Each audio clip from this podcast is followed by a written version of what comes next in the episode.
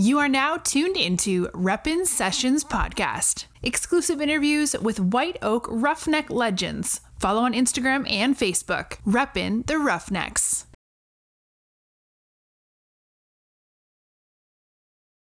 Reppin Sessions Podcast, episode four. We have a good one here. We mentioned last episode, James is now the co host, so this is our first official podcast, James, together. Yes, well, today we have Mr. Jerry Kunai Lou Jack undefeated Davis with us, and and I think I think we need to uh, start out and clarify all these names. All right, where did Kunai come from, Jerry? That gets blamed on Corky Arms. All right, go ahead. We we went to we were played a junior high ninth grade basketball game in Gladewater, and and got beat. And my we came back to the to the field house, and my daddy was there to pick me up. Well, three or four other guys needed a ride, so everybody just piled in, and Corky was one of them and uh, I had a leather jacket, and it was cold. I had that leather jacket pulled up over my head to uh, stay warm. And Corky looked at me and he said, "You look like an old coon up in the tree." And he, when he said that, he the next day my name was Eye, and it stuck. And I'm gonna tell you, my ex brother-in-law that passed away here while every time I'd call him on the phone, his his first words out of mouth, Kunai. yes, Corky Corky was an exceptional person. He used to tell me, uh, "Brother Marcus, I love you like a brother." Says, but the Texas Rangers aren't gonna uh, be any good this year. and he was right up, and uh, he had passed away before they did have their World Series runs. Yeah. Uh, okay, now let's get to Lou Jack. Well, uh, your daddy was the only one. I guess he and Mr. Cox maybe Yeah. referred to me as Lou Jack, and he had that furniture store there in Greggton. And one day, and, and my girlfriend and I were driving by, and he stepped out on the front steps and acted like he was punting the ball, and he hollered, "Lou Jack!" you can hear it all the all the area, you know. That's the first time I'd heard the Lou Jack thing, you know. Yeah, oh But- yeah, he would always. We'd be riding around. He'd be talking about you Yeah. and calling you Jerry Lou Jack all the time. now the undefeated comes from you're the only quarterback in the history of the school that started for two years.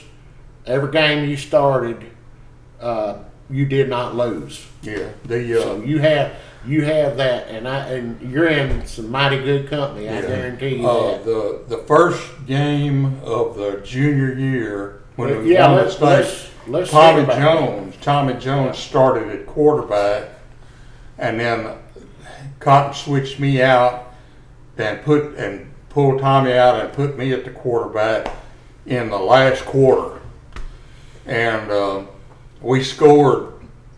We scored one time. We'd already we had one touchdown, and then we scored another one. And I, the way he did it, I pitched the ball back to Bob Wade on a sweep, and Bob threw the touchdown. You know, and uh, it was it was the kind of thing that I think maybe Tommy didn't he didn't quite have the confidence and the you know the wherewithal to be quarterback and and it's a funny thing was the previous year when Punk Miller and all them were seniors, I was playing in the line. I wasn't in the backfield even. Huh. And uh, I remember out there in practice one day, and he called. A, I had a pulling job to pull and and trap uh, somebody on the other side, and and the the guy the guy did it was a sophomore, and he didn't really know much about it, what was going on, and I hit him right square in the chest and just flattened him, you know. and I heard somebody, Billy Stipes or somebody said, "Who is that?"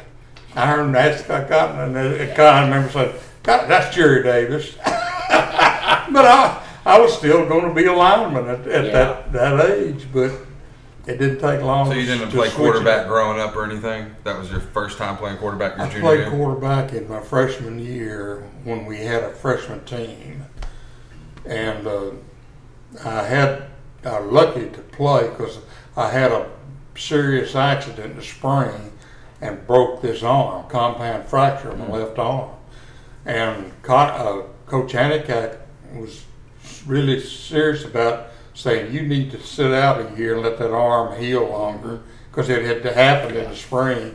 But by the time we reported in the fall, we're ready to Yeah. go, I, I said, I'm fine, let's go. Well, tell, tell me about uh, Coach Handicack. Let's let's and then we'll jump back to this other. You know, um, when you think back to that, when they built that new gymnasium that sits up above the, the football field, Oh, yeah. I don't know what, it's probably a middle school gym or something I like think that so now. now. I was looking through the annuals, and you, I brought one of those annuals with me.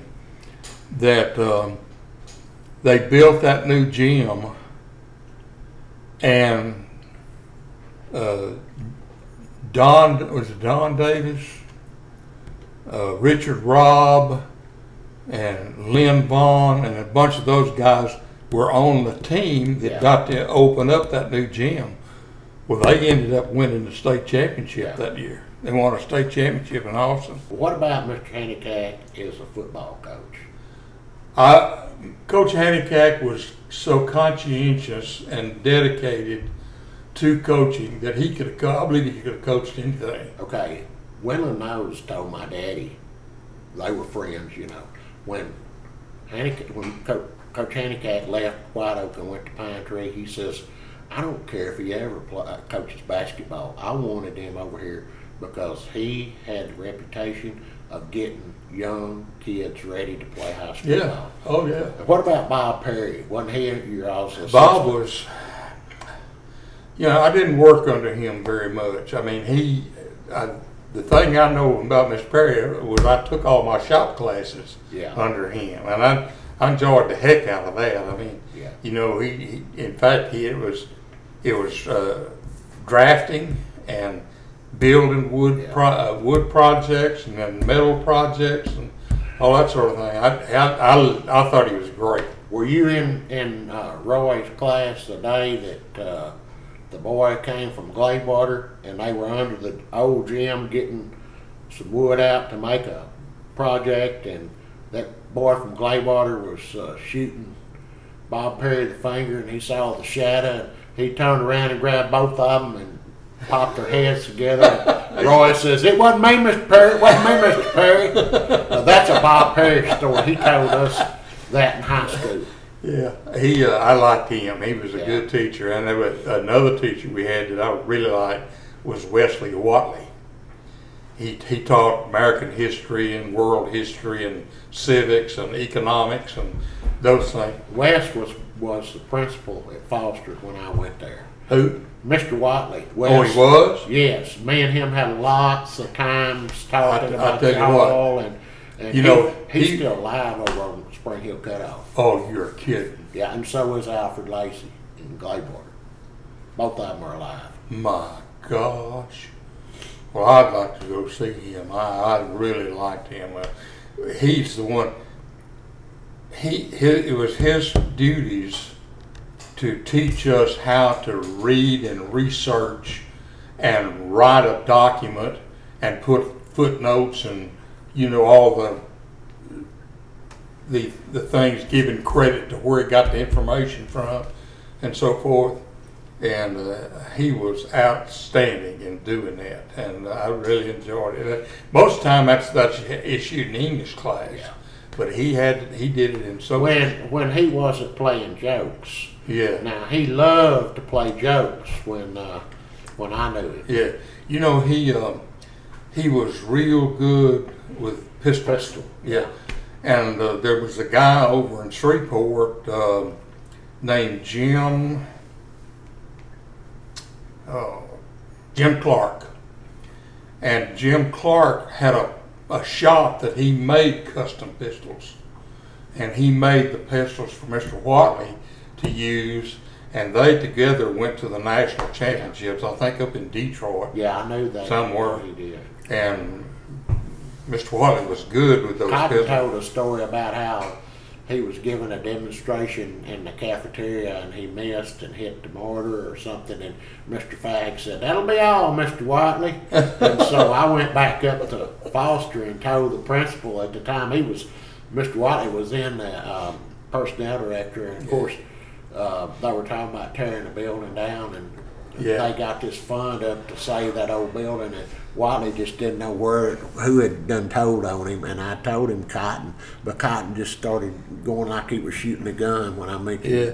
Wiley's That- name. Okay, let's go back to we were talking about I know that first game where you took over as quarterback was New London and we lost the ball game Yeah, and then you picked up right that's it. there and, From there, it was, is, is there any specific game your junior year you'd like to talk about? Any district game or that was close? you know, uh, my junior year, amazingly enough, Hawkins played us tough. I mean, we beat them 20 to 6 here at White Oak and then went on and won that state championship. And uh, I, I remember that as being tough. But then the next year, senior year, they were they were getting all kinds of write write ups in the newspaper about how this was going to be the tough game, you know, and there was doubts about which team was going to win it. And I'm telling you, Roy in that Hawkins game, I, th- I think he scored four touchdowns, and and we beat them just we beat them forty two to nothing, just slaughtered them Yeah. you know. And I remember how vicious everybody was trying to get Hawkins players. You know, they was. Uh, we had we had some people that knocked your head half off. I guess this is going to be a Cotton Miles question to ask, but I don't know if you know this or not. I came across an assistant coach that had been at Gladewater that's not quite as old as y'all, but he told me that when Red Lawrence shook hands at the end of the game, he tried to get the opposing coach and squeeze their hand. Uh huh. Oh Is that yeah. true? And I, Oh I yeah. told, yeah. In I fact, I told. Bob Bob Perry told me that he said Red Lowrance has got one of the strongest grips. yeah, you know, and uh, I, I won't tell this other one because it's it. We played after the after Red had turned us in and we Yeah. got kicked out. You know, senior Yeah. year, we went over there to Hawkins to play a basketball game, Mm-hmm. and Roy and I walked out of the dressing room, and Red was walking across, and we headed for him. Yeah. And Bailey Marshall said, "Up." He clapped his hands. He knew said, what y'all no, were gonna we were going after him. That's the guy that was the reason y'all had. Yeah. To Yeah, he, yeah. he wanted to turn Yeah, his that's hand. the one that Cotton mentioned. Yeah. Yeah, Yeah. and uh, Uh, the thing about that was, it they turned him in from on Mike Griffin. Mike was, Yeah. You know, Mike was an orphan. He was living with his grandmother, Yeah. and he didn't have a birth certificate. The only thing anything knew about when Mike was born was an entry in the family Bible. Hmm. Well, that, the UIL threw us out. I mean, I think we'd nowadays they I think they'd get away with that. How do you think he found out about that he went over to the courthouse and just started and digging started digging? Something through each player? it- you it- think? Yeah, I, I guarantee you. It was something about he was in was born in Jefferson or somewhere, and Red Red knew about him being born. Oh, You really? know, Red knew I didn't born. know that. But anyway, back to my point, I told uh, Daryl McDonald he was an assistant.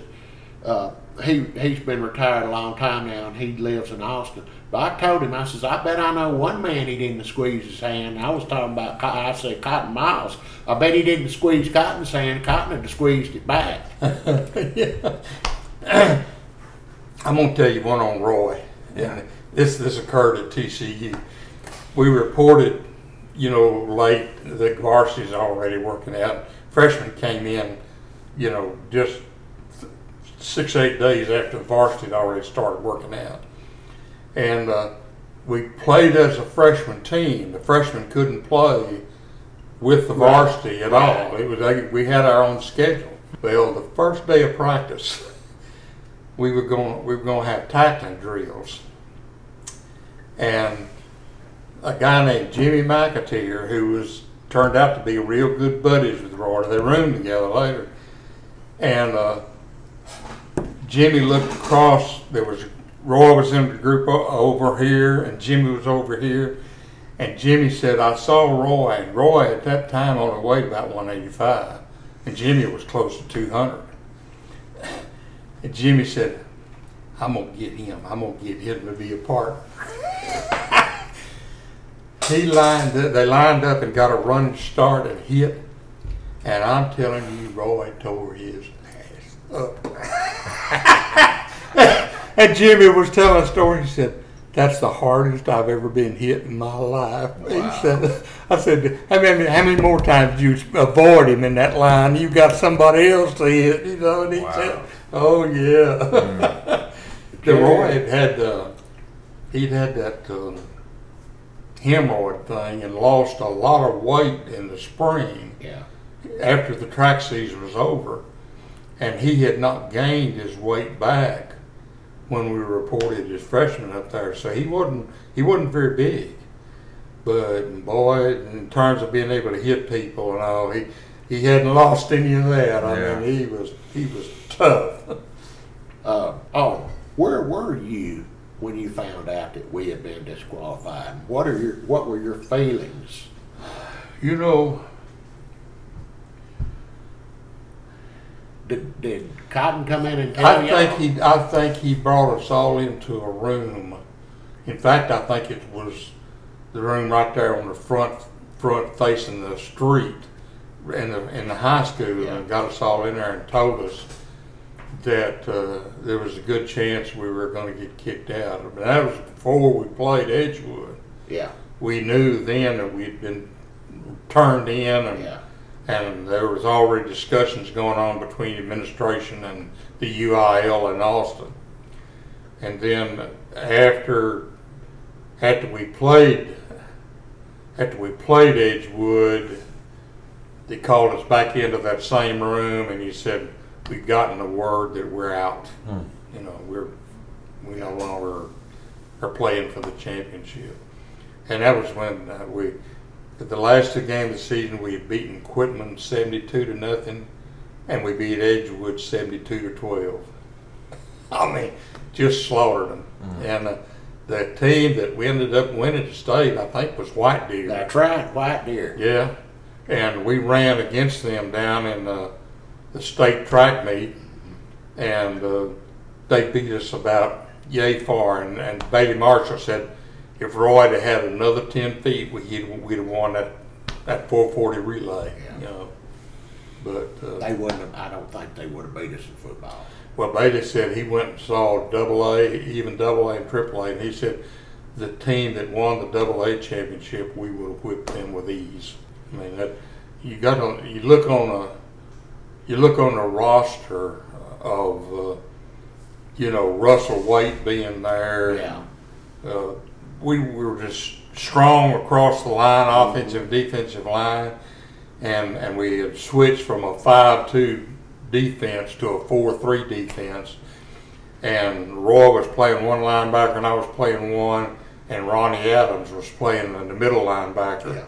And then I got hurt down at Hemphill, shoulder got hurt, and they pulled me out and put Russell Waite in my place. Mm-hmm. and that's that's that was bad news for everybody Yeah. when Russell got in there. I guarantee you. yeah. I never played another down of defense, Defense. until until the final game in Edgewood when Matt Griffin was was not playing at all in that game, and I took his place in the secondary. But that's the only defense I played all year. Let's talk about the 19, go back to 1957 again, and you were talking about the first two games were kind of easy, and then uh, then when y'all got to, it really didn't heat up till you got to sundown, did it? No, it they. Uh, in fact, there's a real good article in that book that I brought, uh, Paul, that uh, talks about how bad bad we beat up on Wilmer Hutchins. We played them in uh, Highland Park Stadium, in, and we had a we had a little we had a little hotel that was close to the stadium, and that night during the night a blue norther blew in, and it was sleeting and snowing, and the field froze overnight. And and there'd been so much play taking place on the Highland Park Stadium that it wasn't much grass on the field. Most of it was bare ground, and that, that doggone ground was frozen, you know. And uh, but that that they had a guy named Wilson Parma, and um, I forget the, the he was a running back, and, and the other one was a quarterback. Both of them went to Kilgore Junior College, and I mean, we just beat them unmercifully. I mean, it was just that's where Roy got five touchdowns. Bob got one. I think David Alexander caught one pass, and I had that long run. And uh, but you talking about cold. By the time that game was over, you just couldn't hardly breathe. You know, you just we went up down that field so much, you know, and throw in all that cold air, and that, that just it's just hard to it's hard to play ball in, in that kind of conditions. Yeah. Well, when I, I think I told you, Phil McFarland had uh, helped coach my little league ball team because his brother was playing. He had a brother that was quite a bit younger than him, Yeah. and uh, we were sitting in the stands one night. He pulled his pants leg up. and He showed me. You see this bruise? This is this is uh, what I got at sundown. He says that he says that was a brutal game. He says I wish we could have played Mart the week before. We would have been in a lot better shape because sundown was better than Mart. That Oh, yeah, they were. I'll tell you about sundown. It, they they were big.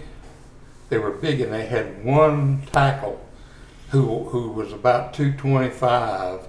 I don't remember the guy's name, but he got a college scholarship to Oklahoma.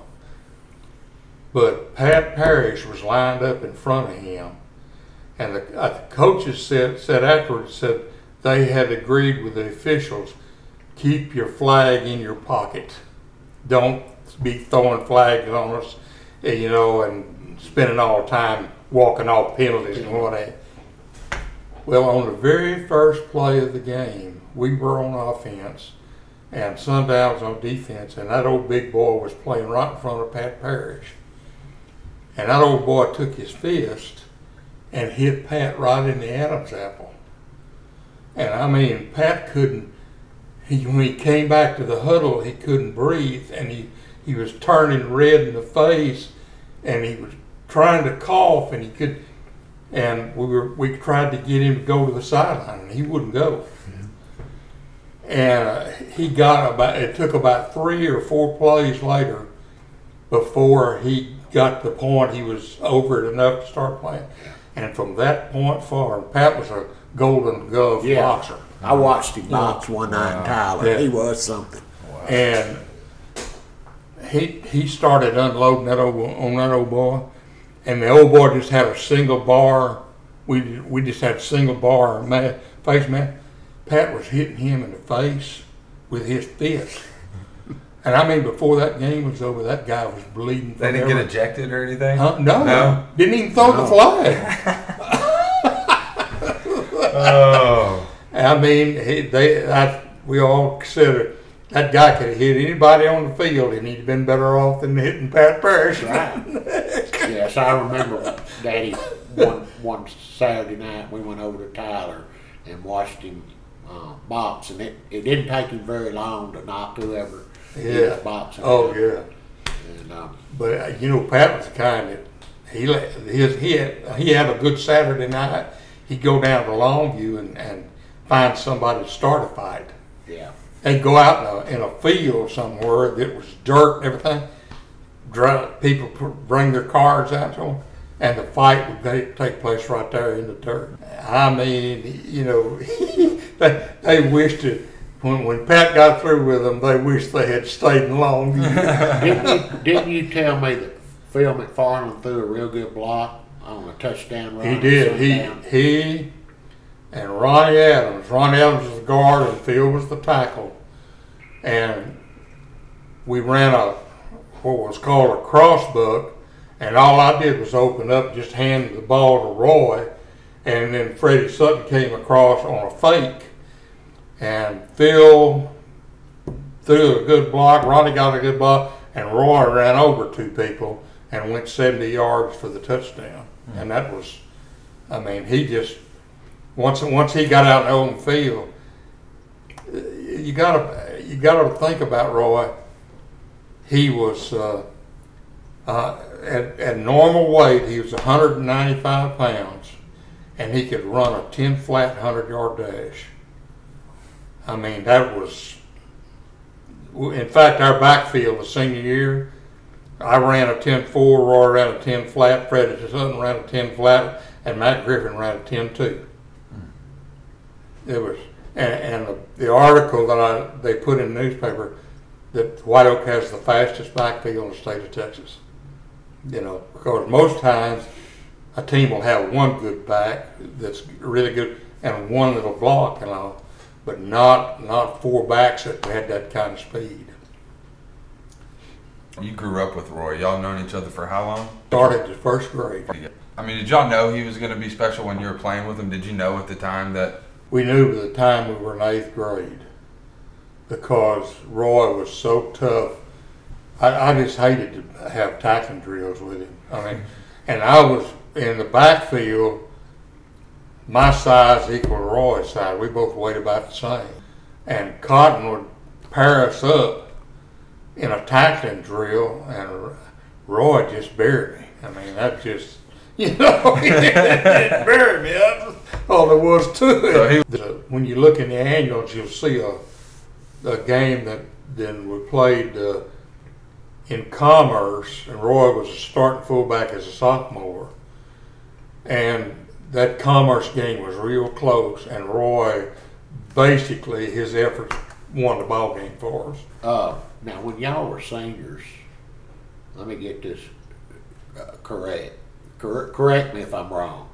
When we got kicked out, y'all, you as individuals, were disqualified from being all district or all state or anything. Because I know uh, I've looked in the yearbook and none of y'all are all Well, state.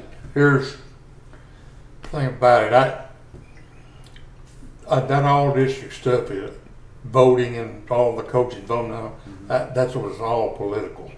Okay, so You they have just to think decided. White Oak wasn't going. Roy Bruce in the in the All East Texas team, a guy named Randy Ray from Leverett Chapel was named the the, the all All East Texas fullback, Yeah. and he couldn't he couldn't have carried Roy Bruce's jockey strap. I mean, he just went. And and another thing was that uh, a guy named Duke Carlisle was a quarterback at Athens. We know who Duke Carlisle And. I guarantee you, they they named me as as the all East all East Texas team, and Duke Carlisle should have been on there. I mean, that guy was. A, But but as far as all state and all district, y'all were stripped pretty much. Yeah. All of you. yeah, well, you know, in the in the junior when they won the state, Yeah. we had five on the all state team. Yeah. Wow. Did you make all state that year? Mm-mm. Okay. In fact, I didn't even make all all, all All district. district. They voted. Shame. They voted a guy named Jan Llewellyn from Hawkins. Go figure, huh? Oh man. The uh, So what? ha- So after y'all got disqualified, was there a lot of bad blood? I mean, as a player, I would have been like really upset that a guy went out of his way to, you know what I mean, to do what he did to disqualify you guys. Yeah, uh, there Did was a lot, there was a lot of discussion about making trip to Hawkins and hunting him up at where his house, where his house. I could was. imagine. Yeah. what Mr. Handicap say to y'all when y'all started back? Well, you know, I I wasn't going to play basketball my senior year. I wanted to I wanted to run and lift weights and get ready Get for ready. football going to TCU.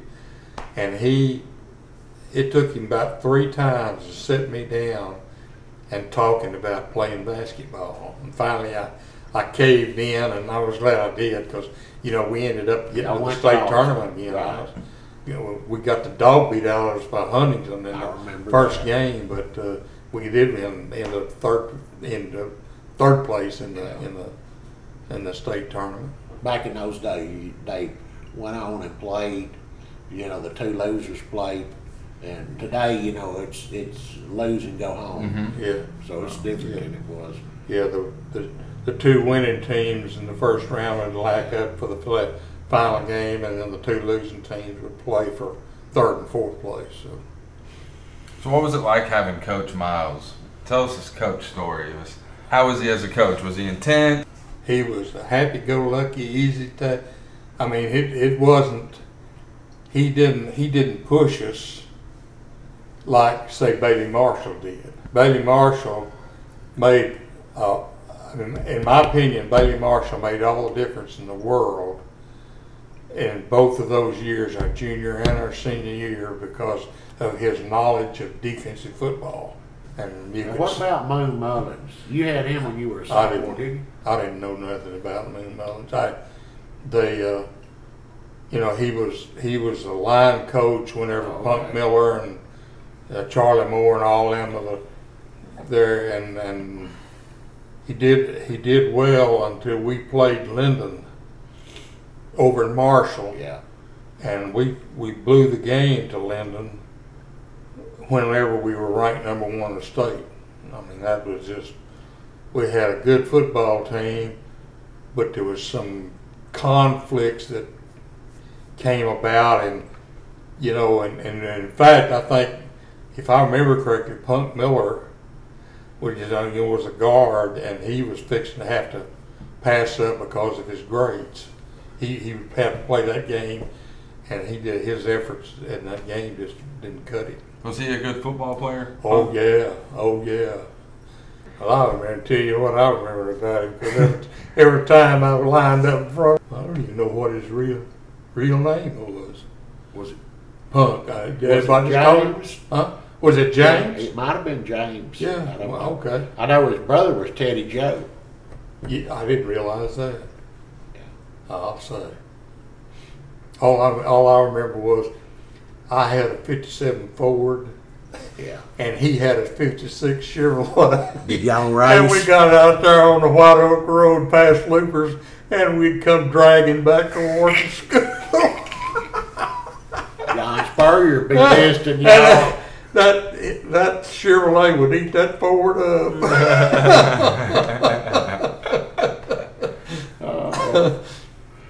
Okay. Uh, what about uh, what about when y'all found when you found out Cotton was leaving? What was your opinion? well,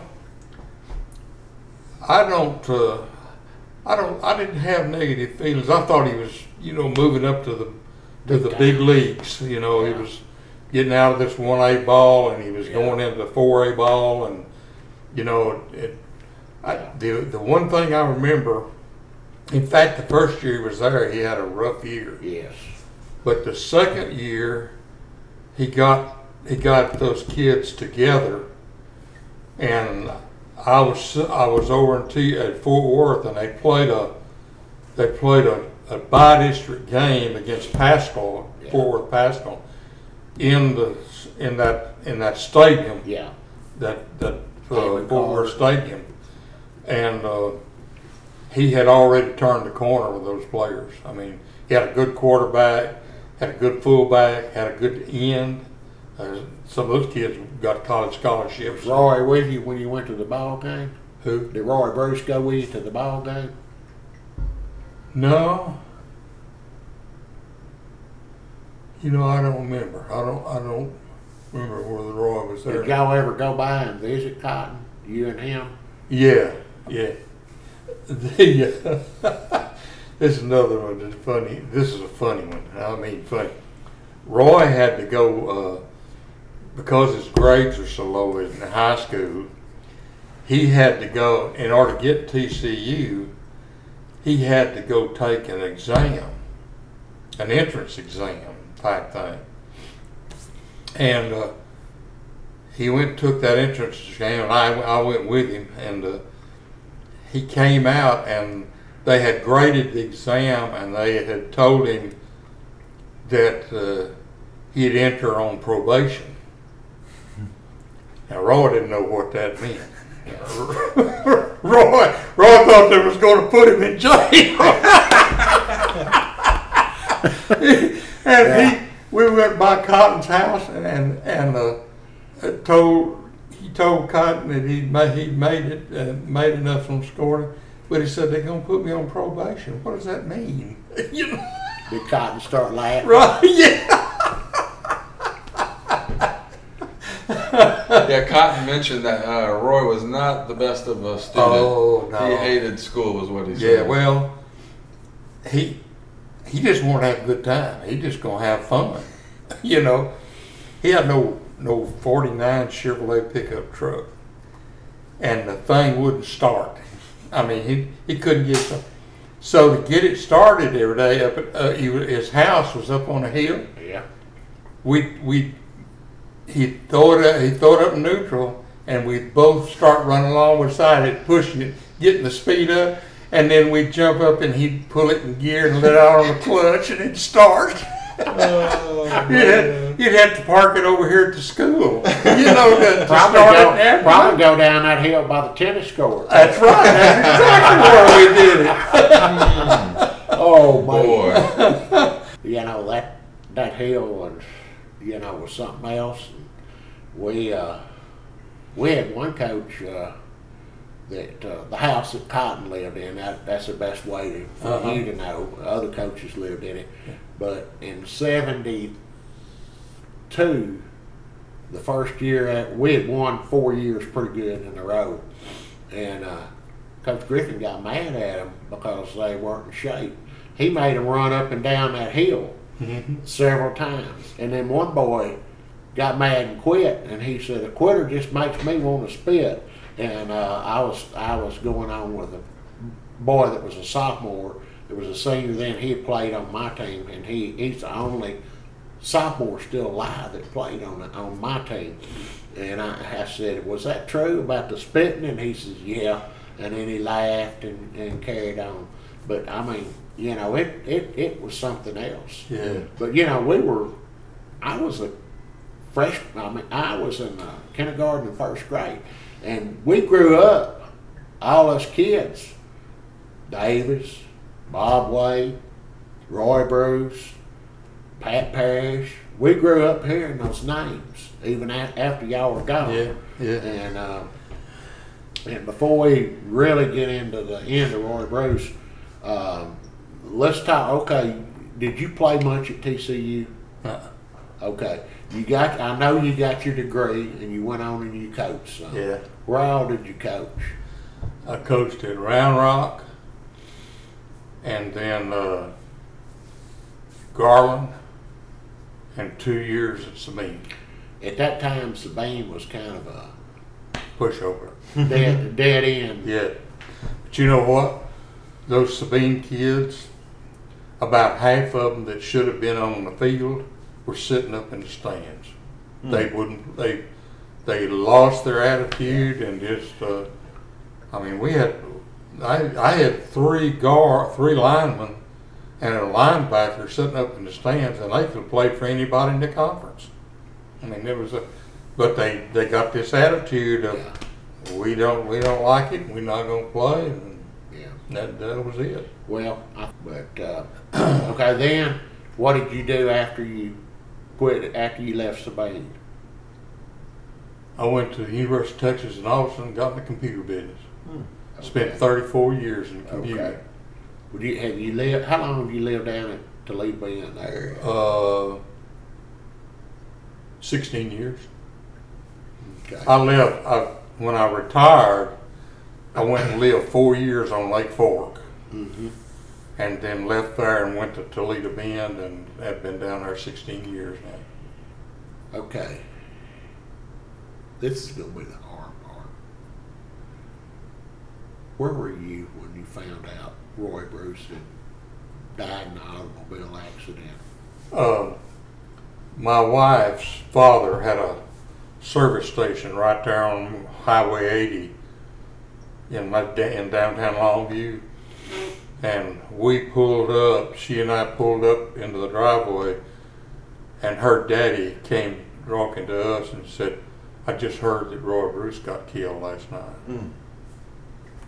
And we couldn't we couldn't believe it, and he. he he, he turned around and called Welch Funeral Home to verify, and the Welch Funeral Home verified that he was killed.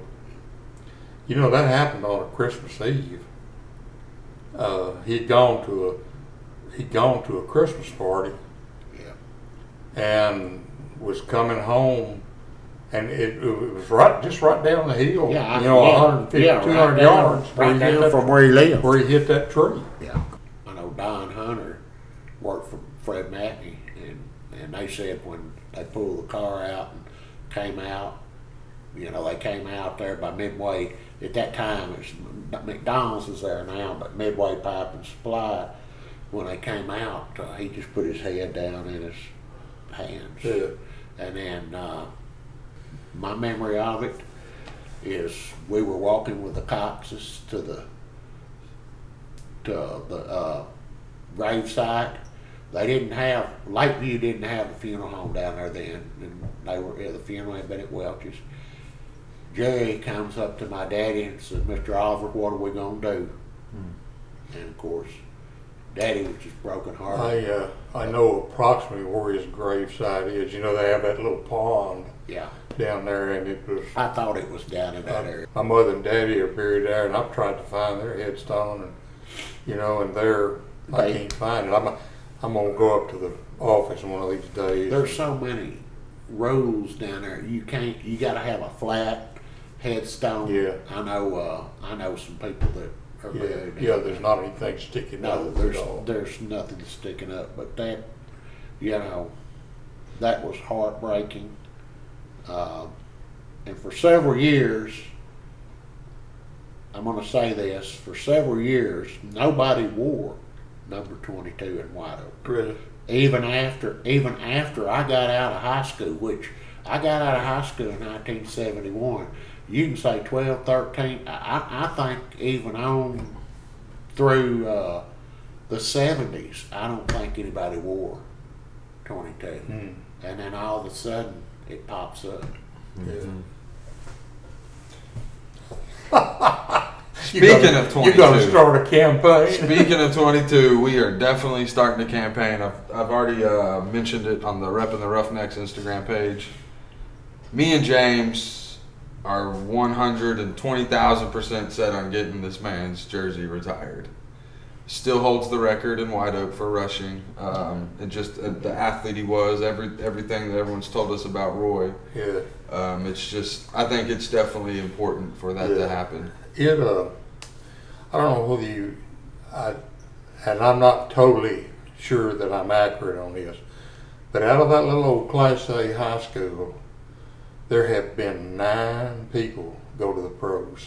And Max McGee scored the first touchdown in the first So, it, wa- it, right then it was NFL versus AFL. They didn't Yeah. call it the Super Bowl. Mhm. But Max McGee caught the first touchdown pass in the first Super Bowl. in fact. Incredible. you know, they, uh, on the 50th anniversary, they gave each high school a ball. Um, we, we got two for Max, and then we got one for Byron Hunt. We got three. Byron Hunt. We got three. He had an older brother that played for the Sam Patriots, Hunt. Sam Hunt. Yeah, And played for the New England Patriots. yeah. Middle linebacker. Leneva Hunt worked for us for years and years. In fact, I went by saw Leneva about three or four weeks ago, and Sam was there, and I talked Yeah. to him.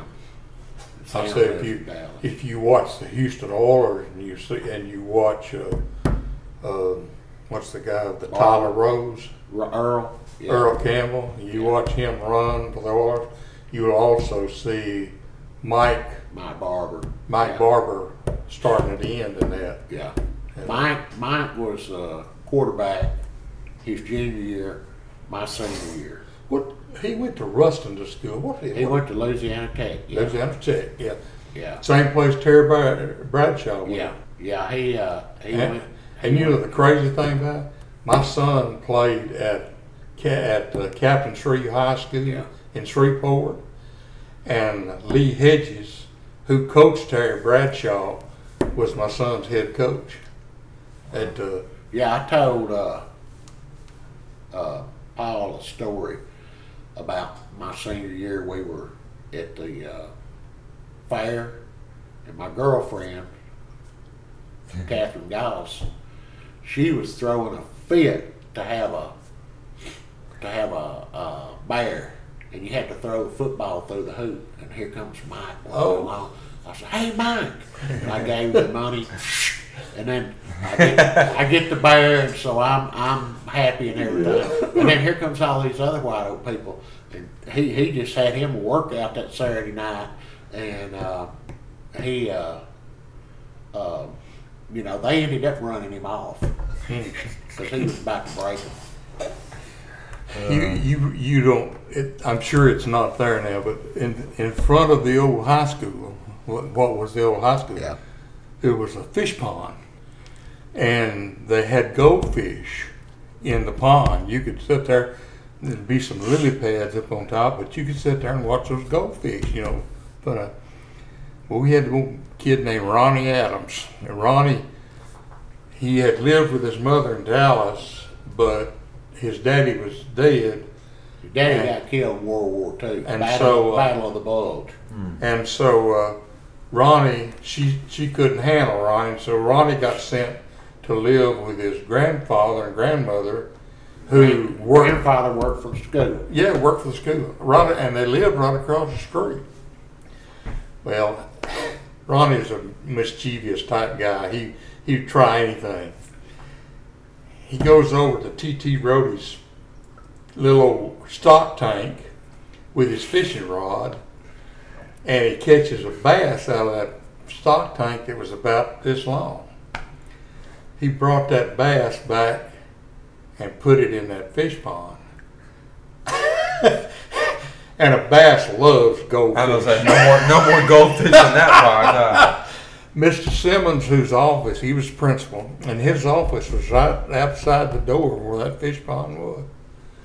He comes walking out and he looks down there and he said, Who put that bass in that fish pond? And Ronnie said, Mr. Simmons, I can't lie, I did it. He said, You get that fish, you get that bass out of that pond. so Ronnie walks across the street to his house and he gets his shotgun. Oh no! oh my gosh. He comes back to that fish pond and he shoots that bass right there in front of school. Miss Simmons comes running outside. Who's what? What happened here?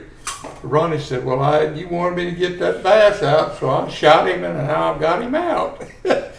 he threw. He put Ronnie out. He threw him out of school for three days. That was his, man. It was like I say. Ronnie, was he went to Stephen F. Austin school and he he majored in biology and he uh, he kept the biology department supplied with snakes you know for doing procedures on snakes and he'd go down in the Angelina River bottom which is just south of Nacogdoches and he'd catch them dadgum snakes by his hand I mean he he put he'd come back with dadgum water moccasins and have supplied snakes for the biology department. That's kind he was. So I'm gonna, I want to ask another question, going kind of going back to Coach Miles. I asked Coach about him leaving White Oak and kind of get into what happened. And I just want to see, I just want to know on your perspective. You were just a high school student then. You just you know you're just a ball player for him. Did um did y'all know of anything that was going on as far as like a split in the school? Did y'all know that there was people that weren't on his side? I mean, Well- was that like something that students knew and the I ball don't- players knew? I don't think it was something that, that people in the community were involved in. Uh huh. Coach Coach Miles blamed it all on Mr. Carrington, Uh-huh. superintendent, and C.C. Simmons, the principal. He said it was their job to do the research and find out whether or not Matt Griffith was eligible because we had gotten White Oak had gotten kicked out of the playoffs with an ineligible player back in 1954 54? Yeah. something like that. And they had a they had a guy named Howard Keck that came in new From that year, Arkansas. and and from from Arkansas, Arkansas, yeah, from. Arkansas, and they researched that, and White Oak had to had to forfeit three games that they had won in the early part of the season, and they they beat everybody else out, but Gaston had the better record since White Oak had had to give up, had to forfeit three games. And White Oak could beat them too. Yeah, year. beat them bad. Yeah. Yeah, but you know, Gaston had two players.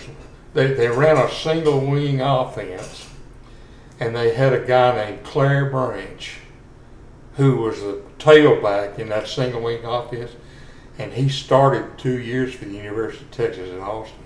Hmm. That was how good he was. But uh, White Oak had. You look at the roster. In fact, I made sure I brought that annual those players in there. Uh, Edwin Robertson and uh, there was Buddy Baker and uh, a guy named Joe Thomas, and uh, it was an all-stater as a tackle, and uh, they had a good, good team, and, and they got kicked out over that deal, and that, and Do you think that, Cotton, Cotton Miles blamed that on the principal and the superintendent, and when it happened again in our senior year, Cotton Miles said, "I've had enough." do you I'm think leaving that here." if that wouldn't happen, he would ever left? I've never asked him that question, but I just as a perspective, you- do y'all think that maybe would have happened, or you think he would have stayed in White Oak if that would have I, I happened think twice? he would have stayed. There was good teams coming. You know, they uh, uh, the the next year wasn't, wasn't real good, but then you got Russell Russell and White, senior James year. King, and They went to Tommy semifinals. Arms, and you know a bunch of good linemen, and Yeah. they they were they were tough. In fact, Yeah. Russell got hurt Got hurt in quarterfinals. and the quarterfinals, and he didn't get to play in the semifinals, and they got beat, barely beaten in the semifinals. Yeah. But they had a real good team going over and playing Hawkins, and we beat them forty-two to nothing. And Roy scored what five, five or six, five of the touchdowns and forty-two to nothing. Do you remember the story? Uh, Coach talked about it. How he said Roy, um, last play of the game, he threw up running the ball. Oh, do you, with many old- do you remember that game? I don't. I I remember the game, Uh huh. but I don't remember Roy throwing up like that. I guess. Cotton said that. Yeah, uh, half he a said, gallon of Yeah, ice he said he sent y'all home that day. He said y'all go rest, eat good. He said Roy ended up eating a, ha- a gallon of ice cream. Yeah. And so he said the last last two plays he ran Roy, and he said next thing you know there's a pile and everyone's fighting, and he said Roy had thrown up on everyone. You know, there was when we played up that way, like when we played Mineola, there was a restaurant that was about two miles back toward Hawkins from Mineola, and we would always stop there. And after the game, we'd get an after game meal. And uh, I, but I don't. I don't remember not stopping. I bet that Roy didn't stop. Yeah. he was still out there on the bus throwing up. Probably. Oh, boy. no, we was talking about the disqualification. I know because I was here for years. People didn't talk to each other. I mean, Really? it, it, it was a bad, bad split in the community. Uh, I asked the 1970 team this. I want to ask you as well. Oh, If no. um, senior Roughnecks listening to this right now, what would you say to a, a football player? you got a chance to play with, at a White Oak Roughneck, and there ain't no better place in the state, as far as I'm concerned. Yes, Well, sir. you know, I've already had my stuff. I tell you what, you know, the tradition continues and it, it will continue. And Jerry's right. There's no better place to play. And you just got to always remember you're Yeah. held. You're held uh, accountable 57, 58, 60, 63, 64, 68, 69, 70, 71, and 13. And then anything else I missed in between. Those are the teams. My coach always said you're going to be remembered by how well you do. If you won, they're going to remember you. If you didn't win, they're not going to remember you.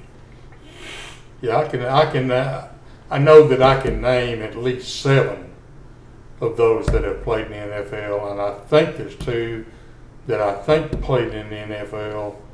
Uh, I just can't. It just something says I can't just swear that they did. The starting quarterback for the 1947 team ended up being the starting quarterback, I think, for the Detroit Lions. I think you're right. And uh, a guy named Dick Fugler was the defensive was a tackle, and he played in that. And Randall McGee went to Notre Dame, and I think he got drafted Yeah. to play in the NFL. Of course, it's, I don't know whether he was a cousin with Max or He's Max's brother. Brother. Max's Yeah. brother. Yeah, there's a there were a bunch of Coy and Randall and I don't know Yeah, who, who yeah. else. Oh, that's right. Coy McGee got was in there as, as well. Yeah, we have a lot of I'm gonna tell you something. a lot I of history.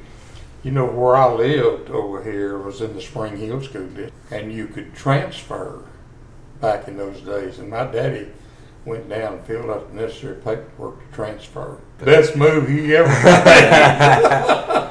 Did your did your mother and daddy move down here on White Oak Road? Mhm. Yeah, they were right there beside Miss Blackstone. You know the, where Miss Blackstone Yeah, because daddy used to go by there and, and blow a horn and everything, carry Yeah. on. Yeah, And if he thought you was there, he'd get to holler and go. on. yeah. Until I graduated, and then they moved there on White Oak Road. Uh, I don't remember how long, just how long they stayed there.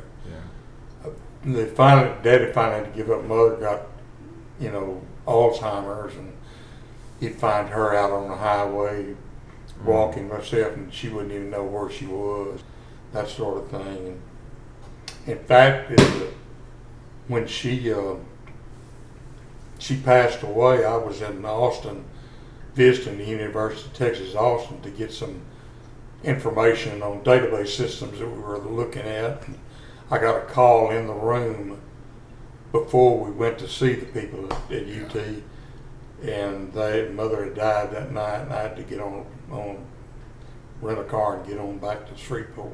I tell you that stuff's horrible. I, you'll see uh, in one of the annuals the girl that was elected football sweetheart in my senior year. Her name was Judy Allison, and she died with Alzheimer's Oh, I didn't know that. in her early 60s.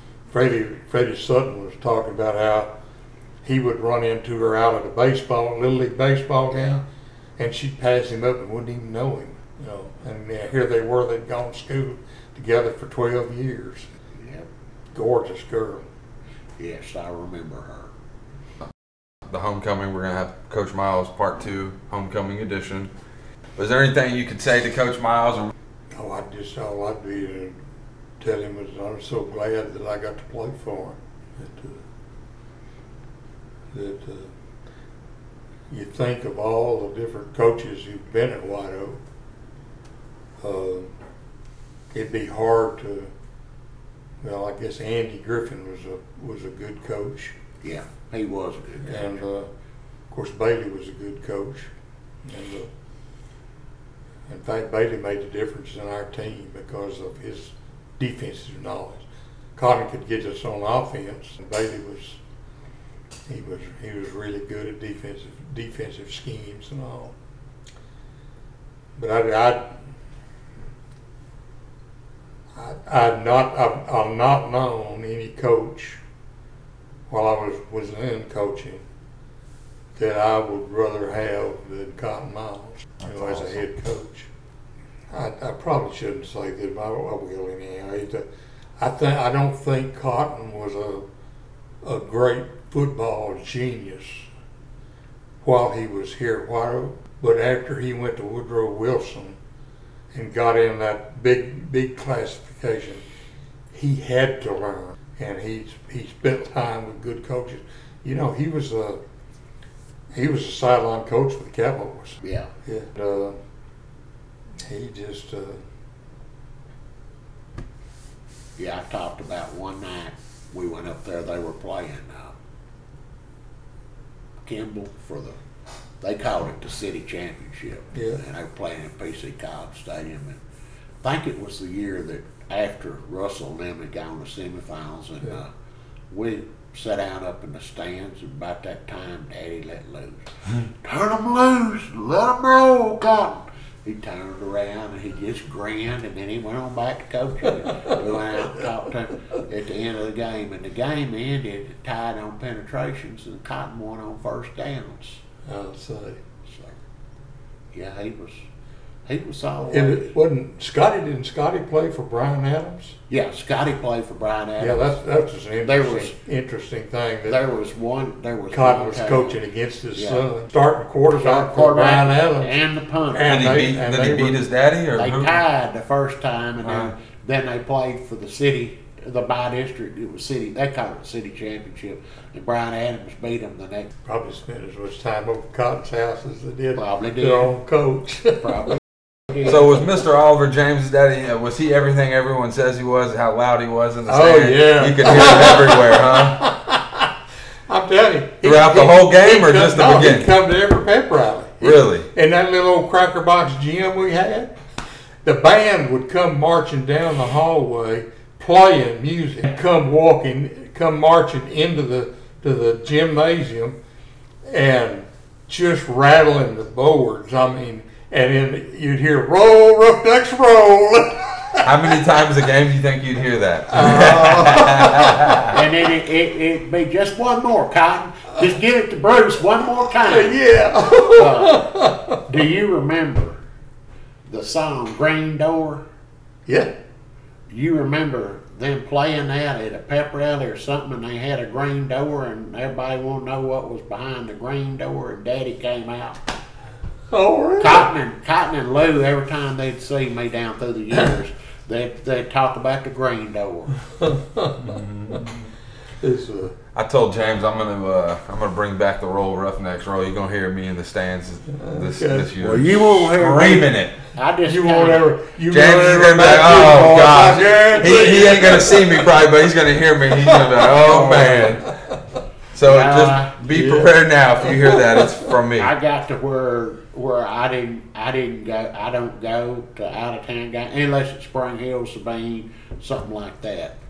Well, I got so many kids that I know in Gladewater that uh, you know it's tough. It's tough. I mean, uh, the mayor over there, his boy Zach Ship, he's a good ball player, and it it it's real tough. You know, I try to you know, and then the eighth graders, I try to, and then the, uh, one of the coaches over there, the Clower boy, Clower man, that had, they had the meat market over here on 42. Uh, he's a good friend of mine, so I, I have a, you know, a tough time. Gladewater had a. I happened to be at the White Oak Gladewater game, and it was played at White Oak, and this was it was a guy named I believe it's Stony Williams. You sure, you sure it wasn't Stony Clark? Yeah, Big old guy that played at Texas Yeah, he was he, was, he was a sophomore, yeah, stopped Oklahoma. and I watched line. I watched him as a sophomore, and I said "That- that- the kid can't move; he's too heavy. But then he he got to the point where he was developing, and the University of Texas signed him, and he was I guess he was a nose tackle for the University of Texas. Boy, he was something else. He stopped Oklahoma on the goal line. I mean, Yeah. won the ball game. Before we end it, I do want to talk about the state game. The state game. State game. We haven't really got to talk too much about that. Um, I know Cotton said that when y'all got back from town, uh, everyone wondered what happened, and he said, "Well, we tied." Y'all were putting up a lot of points that year. What take us back to that game? What were they? Was Mart that good of a team? Well, the, the things I remember about that game is we tried we tried to we going back and trying to throw the ball, and they had a big old lineman. He went to Texas A and M. I don't I can't remember his name, uh, but he went to Texas A and M. and He he was he was breaking through a lot, and I never could get set up to where I could throw the ball right. And I guess if I'd have been smart, I'd have rolled out, done some rollout type throws, and gotten away from him because he wasn't that fast, but he was uh, he was big and strong. And uh, When did Roy bust out and do and tied the game? Was that like late in the fourth quarter? four minutes left. Do you know he uh, after he broke the score, he intercepted two passes and, and put us in a position to score again. And Missed we two couldn't field punch the goals. ball in. We missed two field goals, didn't we? Yeah, sure did. Missed two field. David David tried one and Bob tried one, and missed both of them. Yeah, he. Uh, There, in fact, there's a poem that Moon Mullins wrote about that run, and uh, I don't know who uh, somebody we had a, had a kind of a class reunion, and they read that poem, uh, and, and it was something about uh, Bruce got loose, you know, and it, Is ma- it in the annual? huh? Is it in the annual? I know it's not an annual, and I thought I had. I, I, I may be able to find that at home Yeah, that'd be cool to read. Yeah. Yeah. How was he? Was he? Was he? Was Roy? Was he? Did he know he was a bad boy? I mean, was it? How was he like personality wise? Was he quiet? No, have fun. Yeah. Big fun. he he uh, I mean, he was mischievous. I tell you how, and I, I'll tell you what's wrong. In that old gymnasium, there was a, in one end of the gymnasium, one corner, there was a chain, a big, one of those big, thick, wired chain link type devices that separated that off, and he couldn't, he couldn't get in there, so he climbed. You're talking about the, the gym that's Yeah, the Oh, old, man. the old gym. the yeah. closest to the administration. Yeah. Okay. And he climbed up the brick wall of that gym up on the second floor with his fingers and managed to get the door, a window pried open and got into the, into the, into the area and there was all kinds of pictures. He was on the Gator staff, you know, taking pictures and all that. He got a, he must have come out of that thing with 500 pictures. he stole, he got all that 500 pictures and so forth. And then he took them all to his little old house. He had a little old house that he and his brother shared, held by, and and they put those pictures up. The the paper, the wallpaper was those pictures that he got out of that. I wonder what happened to those pictures. Oh, no telling. but I, I don't know. I, I, I tried to go follow him up. I couldn't get that far off the ground. and he climbed. He climbed up. So it was true he got kicked out of every basketball game too, from Coach said. Coach Miles said he was a roughhouse basketball player. Yeah, I'll tell you what. We I know he played. got a I know he got a foul down against Huntington. He pushed a Yeah, he- little old fat boy that was down. That uh, I never that boy uh, that Roy hit. He bought my house from him when I left Nacogdoches. He he come into Nacogdoches and bought. I, I was in Nacogdoches four months Yeah. and bought a house. And this kid bought the house. Did he know who you were? I, When he was a kid? I, I told him, I told him, I said, you know, I'm, I went to White Oak and we played y'all in the state tournament. And, and, you know, they were, they were really good. Huntington was great. And then, and this old boy said, I'm gonna tell you what. He said, that Roy Bruce hit me and I hurt for two days. Did he know Roy Bruce had gotten killed? No, When I, don't- I told that? know whether, I don't remember whether he did or not. But Roy, the ball got free and was going toward kind of the Huntington bench. And Roy took off after it, and this kid took off after it. And I mean, Roy got there first, and then he laid the code to it to get that ball. You know, it was Like, like, Roy, it ain't football season no yeah, more. Yeah, right. In fact, you know, somebody on the sideline said, "Why don't they got that football out of him yet?" I wish I wish we had a video of y'all going after Red Lawrence and Bailey Marshall Oh. clapping his hands and telling y'all to stop. Yeah, we were like that was yesterday, man. Did Roy? He really wanted to go after Oh, that we guy? were both going after. Yeah? him. You know, we. What do you think y'all would have done? Roughed them up a little bit? I guarantee you, he, he'd wished he hadn't showed up And at it the gym. Hey, I can see it now. The front page. Two White Oak football players arrested. It would have been worth it, wouldn't it? Oh, yeah, yeah. right. I imagine I imagine there'd been some people down here that would have got the bail money for you. Oh yeah, absolutely. Did that beef go on for many years after Lord, that? yes. Yeah. Even, even after I graduated from high school, it, uh, we, uh, and when I was a sophomore, they were in our district, and junior, they were in our district. But uh, they came down here when I was a sophomore, and we beat them fifty-two to nothing. And uh, oh man, there was people hollering and yelling at him and red and everything. Oh, I bet he got it good, huh? Yeah, you know, the year after we after graduated, we came back. Roy and I came back for the Hawkins game, we played them here in White Oak. Yeah, And that um, uh, can't think of his name. He was a track star, but he he was playing in the Hawkins backfield, and I know they beat uh, Hawkins beat us.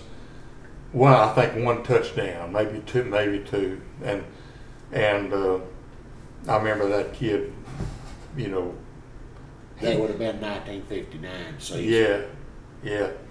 And uh, I went to work at Trane Corporation there in Tyler that Yeah. manufactured air conditioners. Yeah. And one of the old boys on the staff, one of the managers, was the fullback on that Hawkins team. And uh, he made some comment about how he was the he was the all-state fullback on Hawkins. And I said, I think you probably got that wrong because I said Russell White was a fullback at White Oak. Did it make you mad? yeah, he shut him up. Oh man.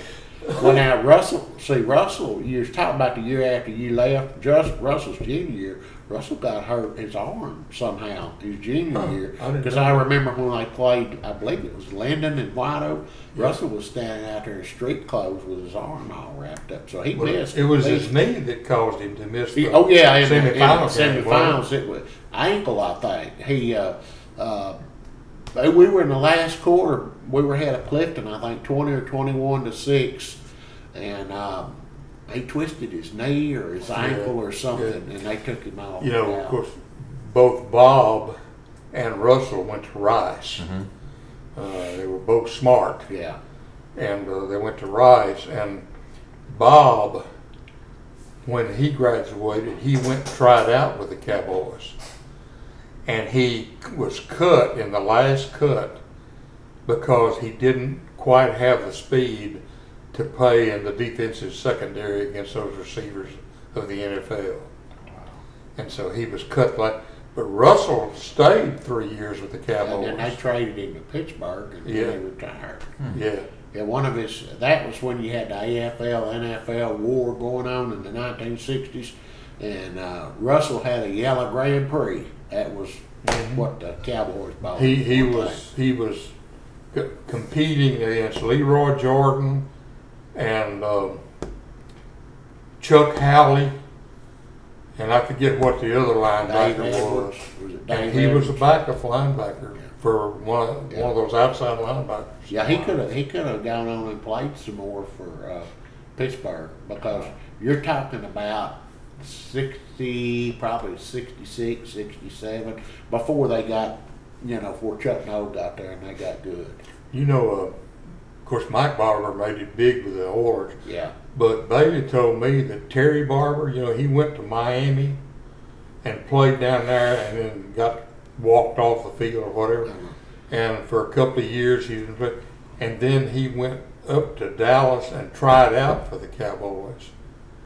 And Bailey said he was all, he almost made the team. Terry Barber uh, was played halfback, and uh, he threw a lot of halfback passes, a lot of touchdown Yeah. passes, mainly to Ronnie McKinney and Danny Lander. Yeah, that uh, that team that Terry was on. Uh, That's the one that tied Hallsville. and one that Yeah. played Hallsville such a good game, tight game. In fact, I remember seeing Bailey right at he was going up into the press box uh, because Hallsville was playing Bastrop, and I was up there because I had been scouting Bastrop down in Austin, and uh, I went to that. I went to the game and to write up the scouting report for Bastrop, and of course Hallsville whipped their tail. And it was, Yeah. but uh, man, that was that that had to. I wish I could have seen that game between White Oak and Hallsville. It was a good ball. I'll bet you it was a good ball game. Yeah. Uh, see, that's Paul. These younger kids don't understand. Up until 1980, either you won district or you stayed home. They don't understand that. Yeah, just three, three, three of them get to qualify. That, that team, that team that I'm, we're talking about that went up to Allen, that team didn't win district. They got uh, Halls, not Halls, but Tatum beat them in district. Because I was sitting by Ronnie McKinney at Really? the ball game. Yeah, they didn't win district. But see, what happened was, and I think Tatum had their number. Tatum got beat in the first or second round. So White didn't have to play Tatum, in- you know, in the playoffs. Yeah. And then we just rolled on. Yeah, we had a good ball team, but we made one fatal mistake against Tatum right before the half. We had a fourth down close to midfield, and we went for it. And Ronnie was sitting up, or McKinney was sitting up there hollering, and "He used to punt. And he used to punt." Which you'd have put the ball down there with less than two minutes, and you know they probably wouldn't have scored.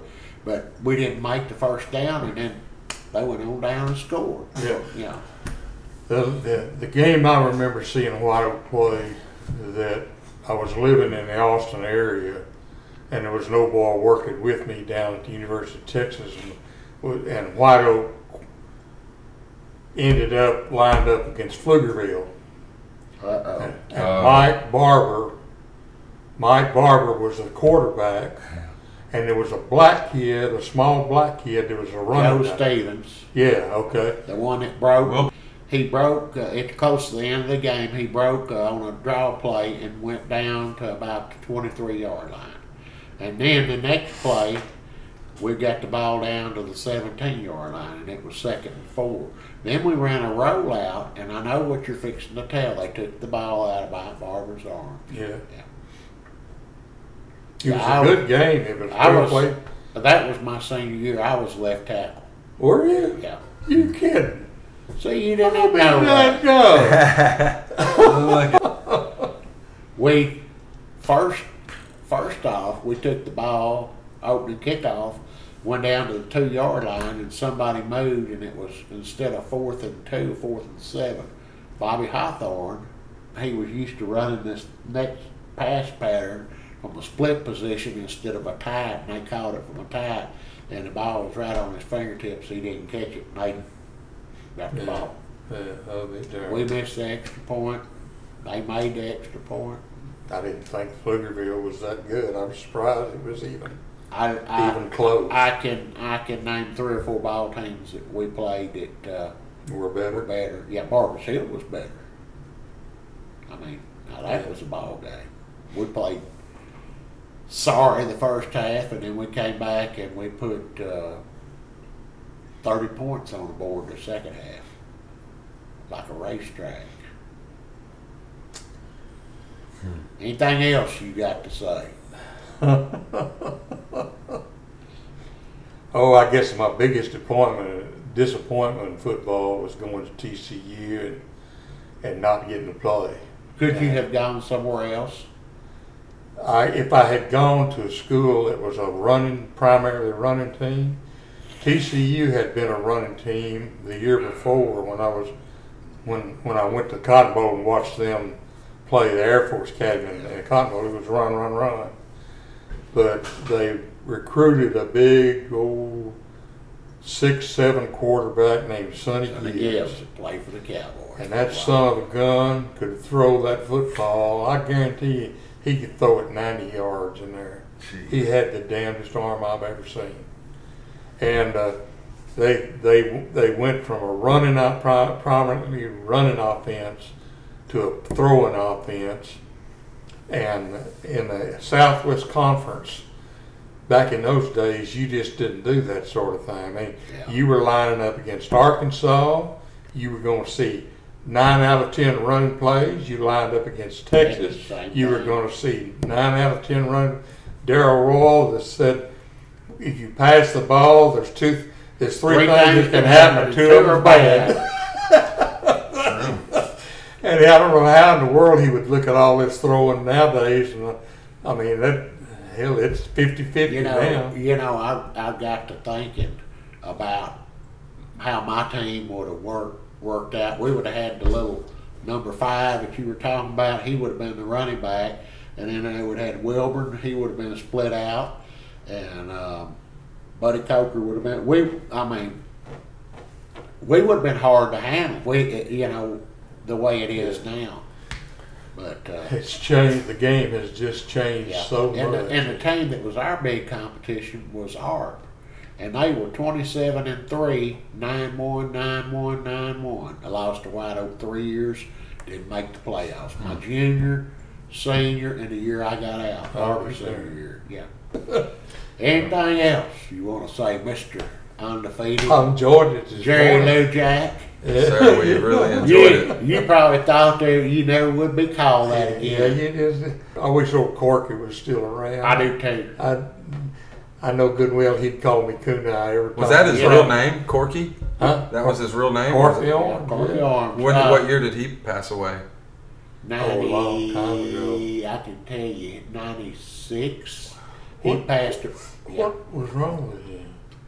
He went out, he was out in the yard and he mowed, it was mowing and he just, Fell you know, they had had tr- heart trouble had run through that family. Really? His daddy had, Is Jackie still alive? I know Tommy is and Lewis is. I don't think Lewis's health's that good. I don't know. Yeah. Uh, But you don't know whether Jackie's still alive? no, I don't ever hear nothing out of Jackie. I don't know. I, I'm trying to look him up. But, uh, Because he lives just right back. The last time I saw him, he built a house just just down the way. Turned out to go through the Tom, come out of where Thomas's place. Lewis built a house around here by the cemetery. Oh, really? Yeah, my my cousin built it for him. Uh, but uh, now Corky, uh, Corky was real good to me, and uh, he would he would tell me about going uh, squirrel hunting. Uh, grand, my granddad take all of his boys up there. He said, "Yeah," he told us one night. He said, "Boys, ain't nothing gonna happen to you. I done talked to the Lord." And then he'd say, "Jaybird, Jaybird, sitting in the grass." Pull back the trigger and shoot him in the oh no, just like that. That was the Corky Arms story. He was a cut up man. I think Yes, gave, he was. I think he gave everybody in the school their, their nickname. You know, you know. Uh, speaking of Corky, one time he told John Spurrier something about some somebody was ripping and roaring up and down the down the high, down White Oak Road, and he and John says, "What did you get their license?" And he says, "Yeah." And so he read read the license off. And so the next day, here comes John into Bob Perry's shop class. Corky, come here. Corky had given John Spurrier John Spurrier's license plate. He had run it, run a check on it up at up at the courthouse back when he had to do that. Yeah, Every, everybody had got chased by Spurrier at one time or another, didn't they? John was a good man. Well, any last words, Mr. Jerry Davis, before we close out this episode four? Well, I, I've said all I can think of to say. All right. Well, we've really enjoyed it. We really have. Yeah. Me and James have been looking forward to this. Um, Just, uh, you know, keep those books and Absolutely. go through them. They're really good art. The only art thing that was missing was that an article. I don't know why my mother didn't cut this one out. She didn't cut out an article when we beat Albany up in Denton. But it's it, it's shown in the angle and so forth. Yeah. So looking forward to going through all that stuff. Yeah. So get a lot of content out of it. And well, James, Mr. Davis, we've uh, closing out episode four, Okay. Reppin' Sessions I podcast. I don't want to hear Mr. Davis. I want to hear Kunai from now on. Kunai, Yeah. episode four. We are out of here. Roll, Roughnecks, roll. You